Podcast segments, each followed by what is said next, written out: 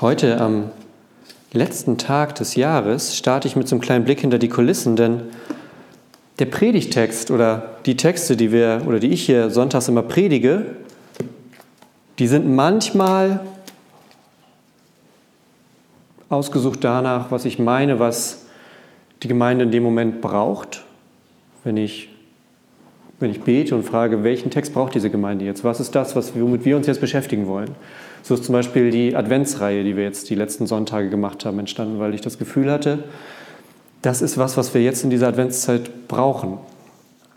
Andere Male gibt es auch, oder eigentlich für jeden Sonntag, einen Text, der uns vorgeschlagen ist. Es gibt ein Buch, da sind für jeden Sonntag im ganzen Jahr sechs Bibelstellen vorgeschlagen.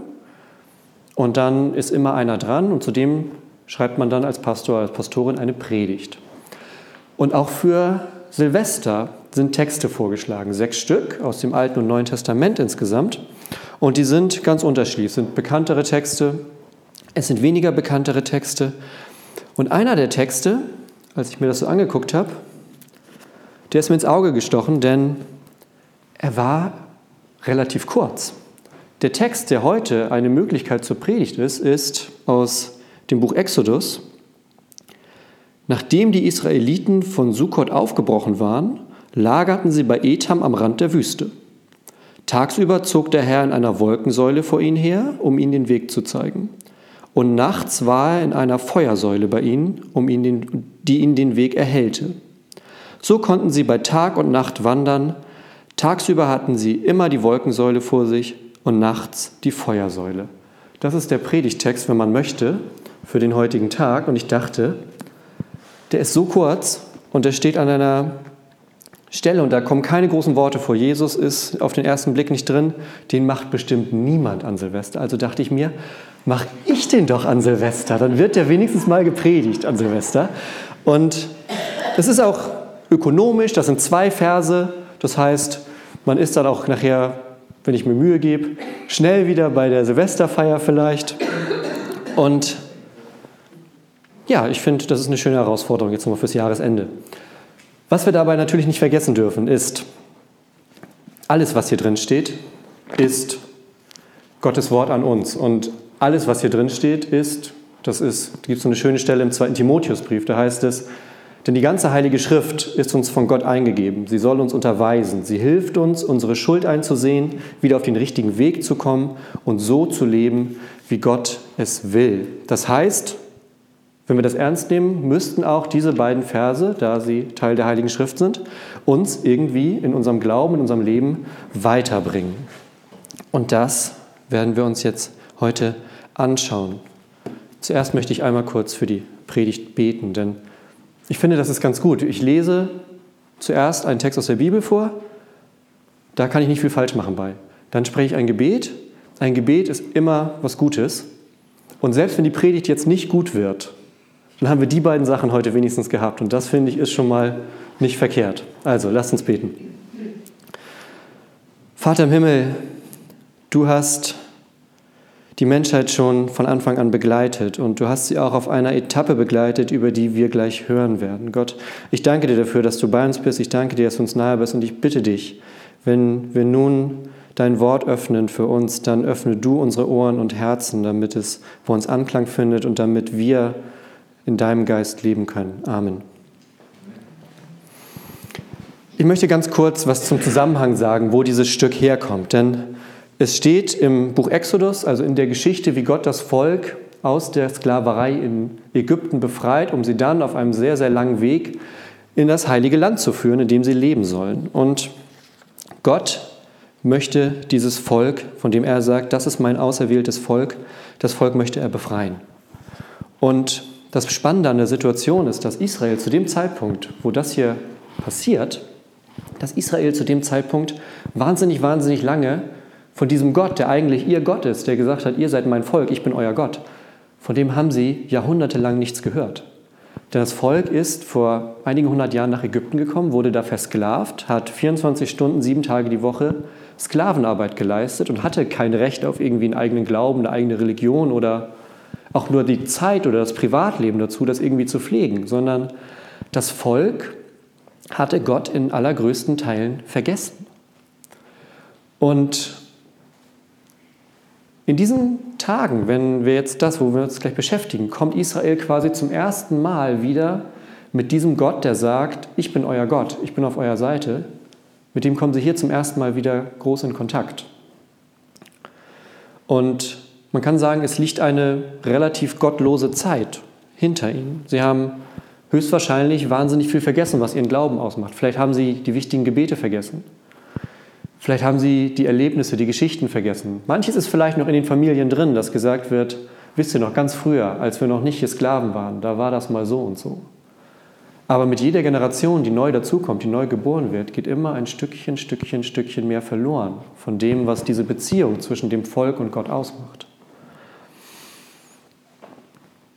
Und das Volk ist quasi so ein bisschen eingeschlafen in ihrer, naja, nicht wirklich, sie arbeiten den ganzen Tag, aber sie sind in dem gefangen, was sie den ganzen Tag tun und sie kommen da nicht raus und kommen nicht so richtig zu Gott hin. Und wir kennen die Geschichte, dann den Anfang von dem Ganzen.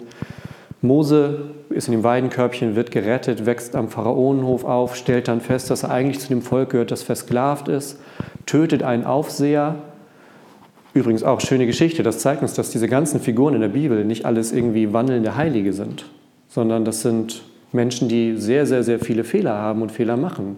Perfekt ist in der Bibel nur einer, das ist Jesus. Die anderen sind Menschen, in die wir uns auch reindenken und reinfühlen können. Und einer von denen ist Mose. Und Mose flüchtet und trifft auf diesen berühmten brennenden Busch. Er trifft auf Gott in diesem brennenden Busch, der sagt, Mose, ich bin Gott ich bin der Gott deiner Väter, ich bin der Gott deiner Vorfahren, ich bin der Gott, der zu deinem Volk gesagt hat, ich bin auf eurer Seite, ich bin bei euch, ich rette euch.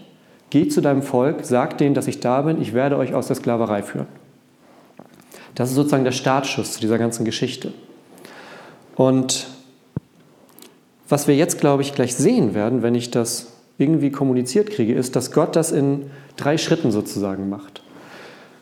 Gott führt das Volk, Gott befreit das Volk und Gott begleitet das Volk. Das sind die drei Punkte, die ich jetzt aus diesen zwei Versen ähm, zeigen möchte. Also nicht ganz aus den zwei, ich schummel ein ganz klein bisschen, ich nehme noch zwei Verse davor dazu, ähm, aber aus diesen vier Versen zeigen werde.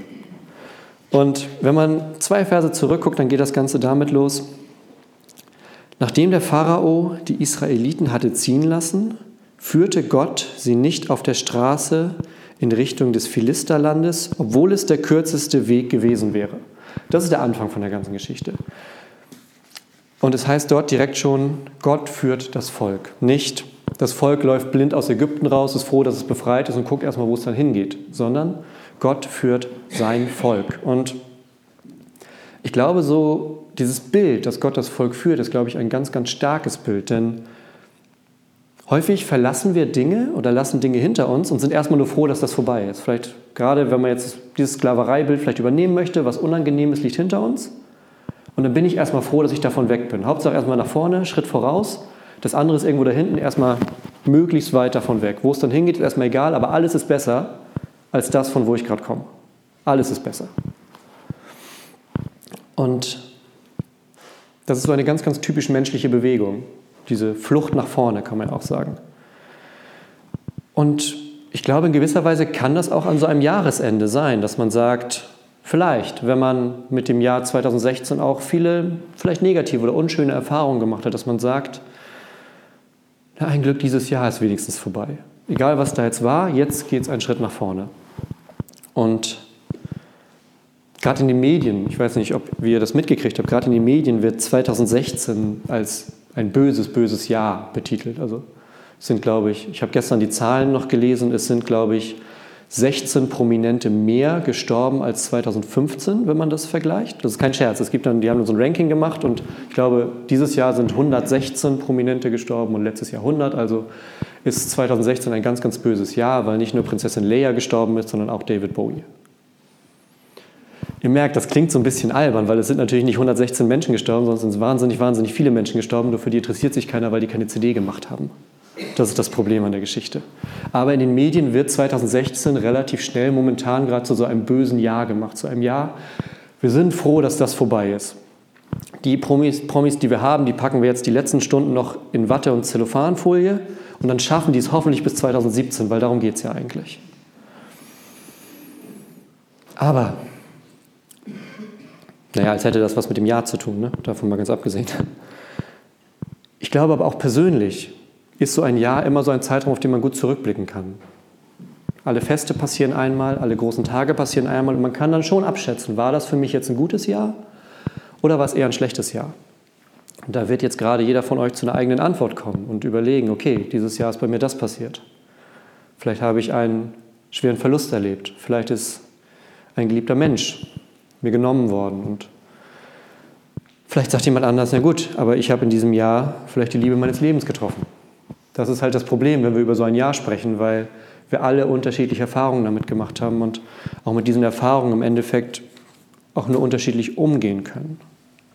Was es auch schwer macht, darüber zu reden und zu sagen, es war ein gutes Jahr oder es war ein schlechtes Jahr. Jeder von uns hat ein persönliches Jahr 2016 erlebt.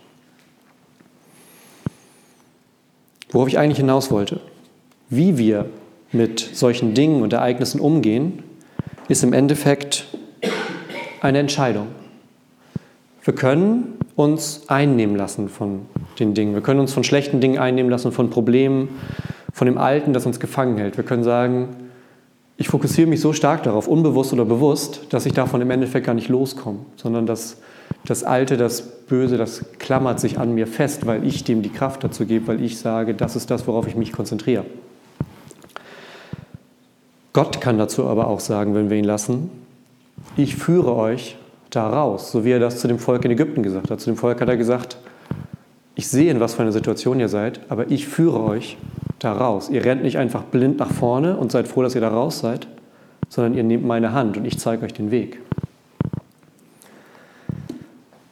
Und dann können wir darauf vertrauen, dass Gott größer ist als das, was uns gefangen hält.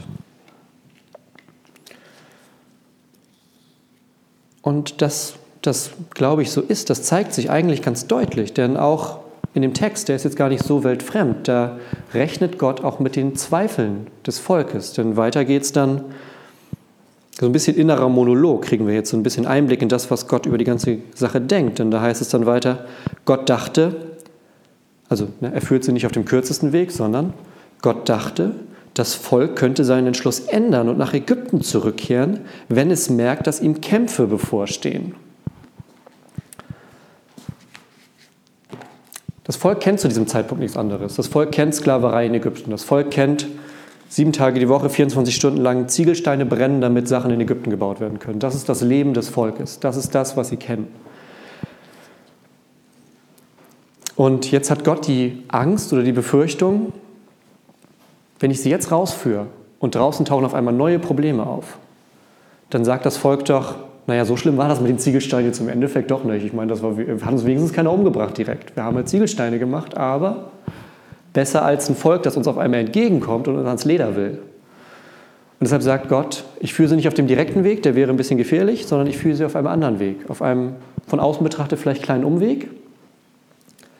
Aber es ist im Endeffekt der sichere Weg. Und ich weiß nicht, kennt ihr das, dass man sagt, ich habe eine Entscheidung getroffen, das mache ich jetzt. Und dass man dann so bei, beim ersten Widerstand ist es noch, ach, das ist okay, das geht trotzdem. Und beim nächsten Widerstand, naja, vielleicht ist das doch nicht der richtige Weg gewesen. Also je mehr Opposition auf einmal auftaucht, dass man sagt, naja, eigentlich kann ich auch wieder zurückgehen, so schlimm war es da hinten gar nicht. Jetzt, wenn ich von hier aus gucke, sowieso nicht. Und diese Befürchtung hat im Endeffekt auch Gott für das Volk, dass er sagt, ich führe sie auf einem Weg, der sicher ist, weil ich glaube, die sind noch nicht so weit, dass sie die ganze Opposition aushalten könnten, die ihnen begegnen könnte.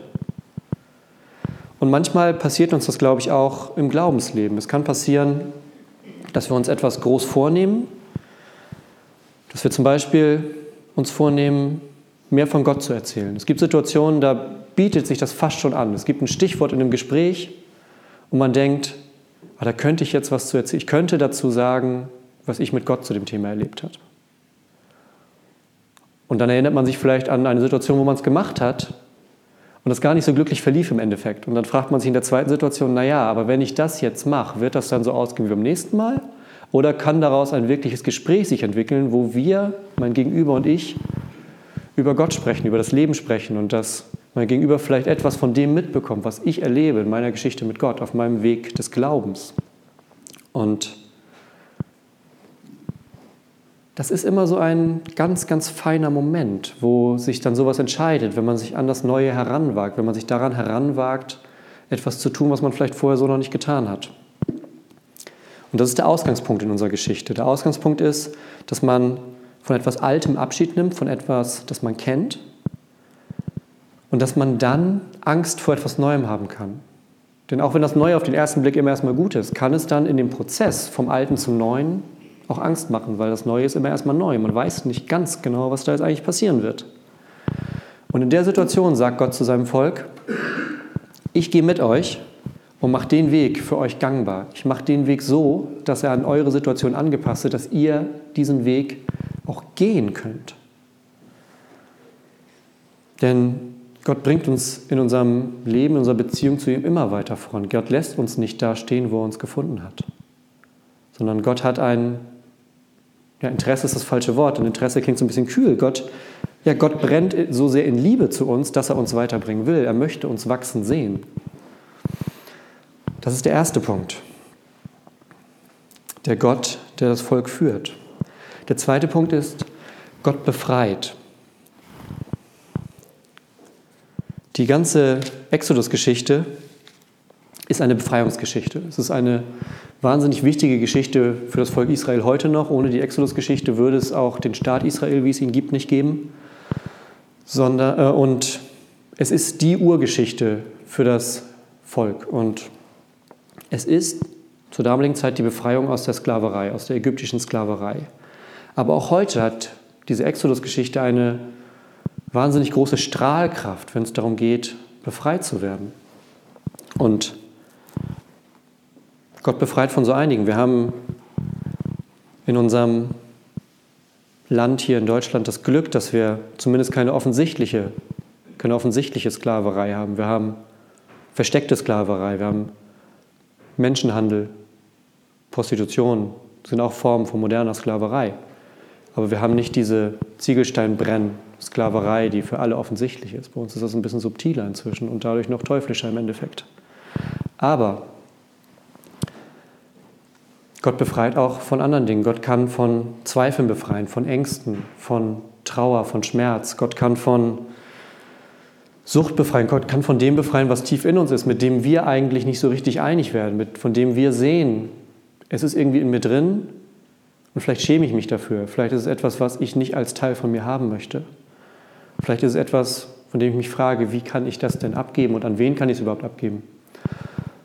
Und das sind Dinge, von denen Gott uns befreien kann. Und vielleicht hat der ein oder andere in diesem Jahr Dinge erlebt, von denen er oder sie sagt, das ist etwas, von dem möchte ich eigentlich befreit werden. Das ist etwas, das möchte ich nicht mit mir mitschleppen. Das ist etwas, das gehört nicht zu mir. Das ist kein Teil von mir, es ist etwas, was weg soll. Und wir stehen jetzt heute besonders an einer Grenze zu etwas Neuem, zu einem neuen Jahr. Und es ist dann die Möglichkeit, befreit zu werden von etwas, zu sagen, ich möchte das, was mich schwer macht, nicht mitnehmen ins neue Jahr. Und das Schöne ist ja, um etwas, von etwas befreit zu werden, müssen wir loslassen können. Wenn ich eine Faust mache, mich an etwas festkrall, kann ich nicht loslassen. Wenn ich nicht loslassen kann, kann ich im Endeffekt auch nicht nach etwas Neuem greifen. Ich muss erst das Alte loslassen, um zu dem Neuen dann hingehen zu können. Und das kann Angst machen. Das ist klar. Neue Dinge machen auch mir häufig Angst. Denn man weiß nie so genau, was auf einen erwartet. Und da haben wir Glück, dass wir auf der anderen Seite das Gegenteil der Angst kennenlernen können, dass wir den Gott sehen können, der Mut hat, dass wir den Gott sehen können, der uns Mut aufs Herz schreiben kann, dass wir den Gott sehen, der sagt, ich befreie euch davon, aber ich lasse euch nicht da stehen, sondern ich bin gleichzeitig der Gott, der das Volk führt. Ich bin der Gott, der dich nicht befreit und in die Wüste schickt und dann musst du sehen, wie es läuft, sondern ich bin der Gott, der dich befreit von dem, was dich belastet und dann an deiner Seite geht, bis du da bist, wo du hin sollst. Und darin zusammengefasst ist eigentlich auch schon der dritte Punkt, denn es geht dann weiter im Text. Nachdem die Israeliten von Sukkot aufgebrochen waren, lagerten sie bei Etam am Rand der Wüste. Wir bewegen uns jetzt zum Rand der Wüste, zu dem neuen Ort, zu dem, was das Volk nicht kennt, zu dem, was sie wahrscheinlich schon, vielleicht stellen wir es manchmal so vor, von einem Hügel sehen sie vor sich schon diese ganzen Weiten, die Dünen, die Sandberge. Und soweit man gucken kann, ist da eigentlich nur Sand. Und sie wissen, okay, wir kommen jetzt aus einer relativ schlimmen Situation, aber das, was ich hier gerade vor mir sehe, ist auch irgendwie nur Sand. Und da soll ich jetzt rein und ich soll das Vertrauen haben, da jetzt runterzugehen. Und ich kann das Ende von dem noch gar nicht sehen. Egal wie weit ich gucke, da ist Sand. Und wenn ich auf die nächsten Hügel drauf gehe, sehe ich wieder Sand. Und ich weiß schon, wenn ich dann noch weiter laufe auf den nächsten Hügel, wartet da Sand. Aber das Volk soll das Vertrauen haben zu sagen, den Weg, den gehen wir jetzt. Am Rand der Wüste. Und tagsüber zog der Herr in einer Wolkensäule vor ihn her, um ihnen den Weg zu zeigen. Und nachts war in einer Feuersäule bei ihnen, die ihren Weg erhellte. So konnten sie bei Tag und bei Nacht wandern.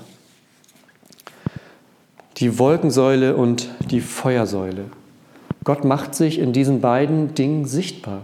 Er macht sich tagsüber als Wolkensäule sichtbar, er macht sich nachts als Feuersäule sichtbar. Und es gibt äh, ja, es gibt in, in Kinderbibeln, habe ich das häufig gesehen, da gibt es dann diese Darstellung von dieser Geschichte. Und es gibt Kinderbibeln, dass die Feuersäule, die ist immer so ein bisschen beeindruckender, finde ich auch persönlich, als die Wolkensäule. Die Wolkensäule ist schön, aber nachts kommt die Feuersäule. Und dann ist irgendwie beeindruckender für mich, finde ich. Und in Kinderbibeln gibt es manchmal so ganz kleine Feuersäulen. Aber ich hatte als Kind auch eine Kinderbibel. Da ist eine relativ große Feuersäule. Also ich fand es ziemlich, ziemlich beeindruckend. Man sieht dann die kleinen, das kleine Volk, die kleinen Menschen und so eine wahnsinnig, wahnsinnig große Feuersäule die den Weg hell macht, wie es in der Bibel heißt, die den Weg zeigt, die den Weg leuchtet für das Volk in das unbekannte Land hinein. Und dafür stehen diese beiden, dafür, dass Gott den ganzen Weg über da ist, dass er das Volk, auch wenn es zweifelt, und es kommen jetzt hier in den nächsten Kapiteln relativ viele Zweifelgeschichten, es kommen immer wieder Geschichten, wo das Volk sagt, naja, wären wir doch in Ägypten geblieben, da gab es wenigstens dreimal am Tag was zu essen. Oder wären wir doch in Ägypten geblieben, da gab es wenigstens genug Wasser. Jetzt sind wir hier in der Wüste, wo kriegen wir hier Wasser her? Das Volk wird sehr schnell relativ maulig auf dieser Reise, was ja auch verständlich ist. Das Stichwort ist Wüste. Die sind nicht irgendwie auf einer lustigen Wanderschaft, sondern die laufen ein komplettes Volk durch eine Wüste. Aber Gott nimmt diese Zweifel des Volkes und ist bei ihnen. Er sagt, ihr könnt mich gar nicht verfehlen. Ich bin tagsüber nicht zu übersehen und ich sorge dafür, ich bin auch nachts nicht zu übersehen. Ihr könnt an mir gar nicht vorbeigucken, ihr könnt mir vertrauen, ich kenne den Weg. Und das ist ein bisschen gemein, weil das Volk weiß es zu diesem, wir haben den Vorteil, weil wir haben das Buch weitergelesen. Das Volk weiß es zu diesem Zeitpunkt noch nicht, aber es wird 40 Jahre lang unterwegs sein. Das Volk wird 40 Jahre lang durch die Wüste wandern, bis es endlich zum versprochenen Land kommt. Und das also in dem Vers davor hieß es ja, Gott nimmt nicht den direkten Weg mit dem Volk, weil er hat Angst, dass die Kämpfe das Volk verunsichern könnten, sondern er nimmt einen Umweg. Ich weiß nicht, ob er geplant hat, dass der Umweg da 40 Jahre lang dauern wird. Ähm, es gibt, von, es gibt archäologische Karten, wie man vermutet, dass das Volk denn gelaufen sein müsste, um 40 Jahre lang unterwegs gewesen zu sein. Und die werden die ein oder andere Sanddüne mehrmals gesehen haben auf ihrem Weg. Das steht außer Frage. Aber ich glaube, diese 40 Jahre in der Wüste gehören mit zu der besten Zeit, die das Volk jemals hatte. Diese 40 Jahre in der Wüste gehören zu der besten, segensreichsten Zeit, die das Volk Israel hatte. Denn auf diesem Weg passieren noch einige Dinge. Und einer dieser Punkte, die passieren, ist, dass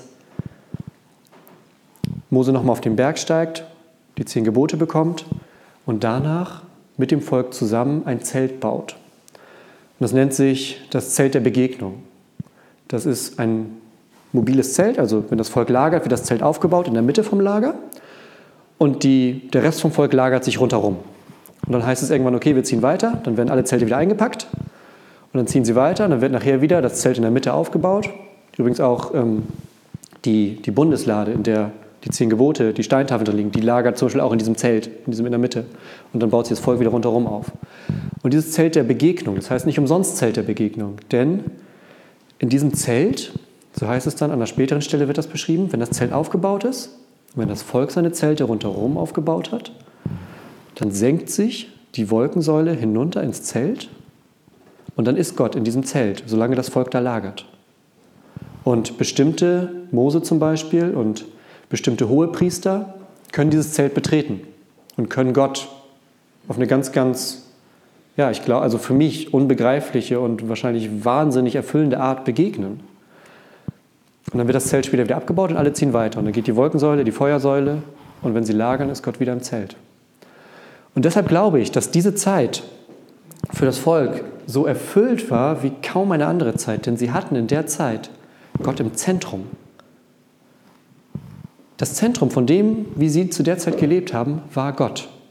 Das ist das Zentrum des Volkes zu der Zeit, dieses wandernden Volkes gewesen. Und ich glaube, dann war es egal, ob rundherum Wüste ist oder nicht. Dann war es egal, ob hinter mir Kilometer über Kilometer Wüste sind, links von mir, rechts von mir. Denn da habe ich ja wahrscheinlich gar nicht hingeguckt, sondern ich habe zur Mitte geguckt von dem Ganzen, denn da ist das Zelt gewesen. Ich habe zu der Mitte geguckt und gesehen, wie sich die Wolke runtersenkt und ich wusste, Gott ist bei mir. Ich wusste, Gott ist da, denn er begleitet mich diesen ganzen Weg. Und wenn wir weiterziehen, dann ist er wieder dabei. Und mein Gebet und mein Wunsch ist es, dass wir genau das fürs nächste Jahr mitnehmen, dass wir genau das spüren, dass wir sagen können, ich kann auf Gott als Zentrum schauen und dann ist es komplett egal, ob ich um mich herum Wüste habe. Dann ist es komplett egal, ob ich im Sand stehe, ob mein Nachbar im Sand steht und ob, egal wo wir hingucken, du wüsstest, weil wir da gar nicht hingucken im Idealfall, sondern weil wir zu Gott gucken und ihm vertrauen und sagen, da werde ich befreit, da kann ich meine Zweifel lassen, da kann ich meine Ängste lassen, da kann ich meine Mutlosigkeit lassen, da kann ich das lassen, was mich beschwert. Denn der Gott führt mich durch diese Wüste durch und lässt mich auf dem Weg nicht allein. Und damit kommen wir auch schon zum letzten Vers aus dem Text. Tagsüber hatten sie immer die Wolkensäule vor sich und nachts die Feuersäule. Und das Stichwort, finde ich, ist immer. Immer ist das Stichwort in diesem Text. Denn Gott lässt sein Volk nicht allein. Er lässt es auf dem Weg nicht allein, er lässt es nicht allein, wenn es lagert. Und er hat uns in Jesus Christus versprochen, uns niemals allein zu lassen. Hat uns versprochen, dass wir immer zu ihm kommen können, dass wir immer sagen können, Gott, hier bin ich, ich bringe alles mit, was ich gerade mit mir rumtrage und ich komme jetzt so zu dir. Und wenn wir jetzt gleich Abschied nehmen von diesem Jahr, dann feiern wir in diesem Weg des Übergangs zugleich den Beginn des neuen Jahres, den Beginn, dass etwas Neues anfangen kann. Und dazu gehört, dass wir alte Dinge loslassen müssen, aber auch dürfen. Das ist das Schöne. Wir dürfen Dinge loslassen, die uns beschwert haben, die wir mit uns tragen, die wir vielleicht nicht unbedingt mit uns tragen möchten. Und das wollen wir gleich machen, denn wir können das Alte bei Gott lassen und das Neue annehmen, was er uns entgegenhält. Denn wir haben einen Gott, der uns führt, der uns befreit und der uns begleitet. Und Deshalb möchte ich nun zum Schluss oder erst noch etwas anderes. Ich habe eine Kleinigkeit vorbereitet noch.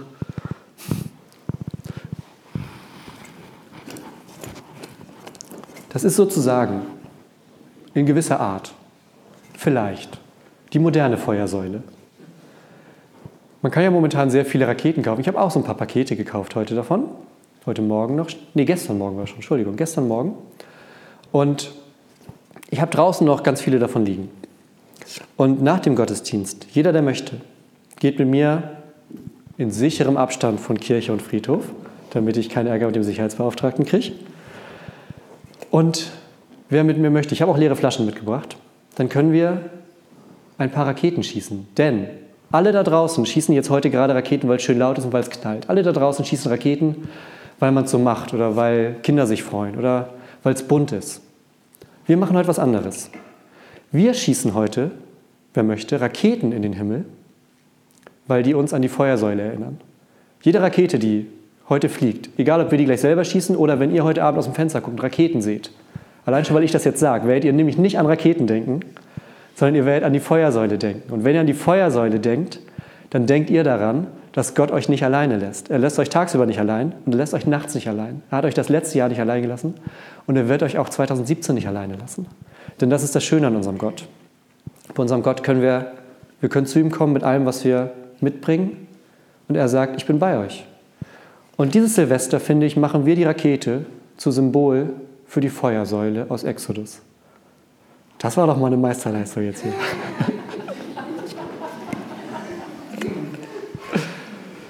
Bevor es aber soweit ist, bevor es soweit ist, möchte ich noch zu einem kleinen Moment einladen, zu einem Moment des Nachdenkens. Denn ich habe es eben in der Predigt auch schon gesagt, wenn wir auf etwas Neues zugehen wollen, dann müssen wir auch von etwas Altem Abschied nehmen können. Und nicht nur Abschied nehmen können, sondern manchmal kann man es auch nicht. Manchmal hat man das Gefühl, ich kann das nicht loslassen. Aber heute ist der Moment, wo man auch die Dinge loslassen kann, von denen man denkt, wie soll ich das jemals loswerden? Und das wollen wir jetzt machen. Wir wollen jetzt gleich einen Moment der Stille haben und in dieser Stille kann jeder für sich einmal so das Jahr Revue passieren lassen und überlegen, was davon sind Dinge, die möchte ich nicht mitnehmen. Was davon sind Dinge, die gehören nicht zu mir. Das sind Dinge, die sind mir vielleicht passiert. Das sind Dinge, vielleicht auch Dinge, wo ich gesündigt habe. Dinge, wo ich in Worten Dinge getan habe, die ich nicht hätte tun sollen, die ich auch, wenn ich darüber nachdenke, nicht hätte tun, nicht tun wollen würde. Taten, die ich nicht wollte, die ich trotzdem getan habe. Paulus sagt so schön, ich tue die Dinge, die ich nicht tun soll. Und das passiert uns, glaube ich, auch allen immer wieder. Vielleicht Gedanken. Oder vielleicht auch Situationen, in denen ich eigentlich weiß, was ich hätte tun sollen und ich habe es nicht getan. Aus Angst, aus Furcht, warum auch immer. All das können wir jetzt in dieser Stille noch einmal in Gedanken benennen, im Gebet benennen und es dann an Gott abgeben. Denn alles, was wir jetzt abgeben, geben wir jetzt in seine Hände zurück. Wir geben das Ja in seine Hände zurück und wir geben auch diese Dinge in seine Hände zurück. Und bei ihm sind sie aufgehoben und wir vertrauen darauf, dass er sie in Segen verwandelt. Wir vertrauen darauf, dass diese Dinge dann tatsächlich von uns genommen sind, dass wir befreit in das nächste Jahr gehen können. Und das werden wir jetzt tun. Wir werden jetzt jeder für sich in einem Moment der Stille diese Dinge benennen.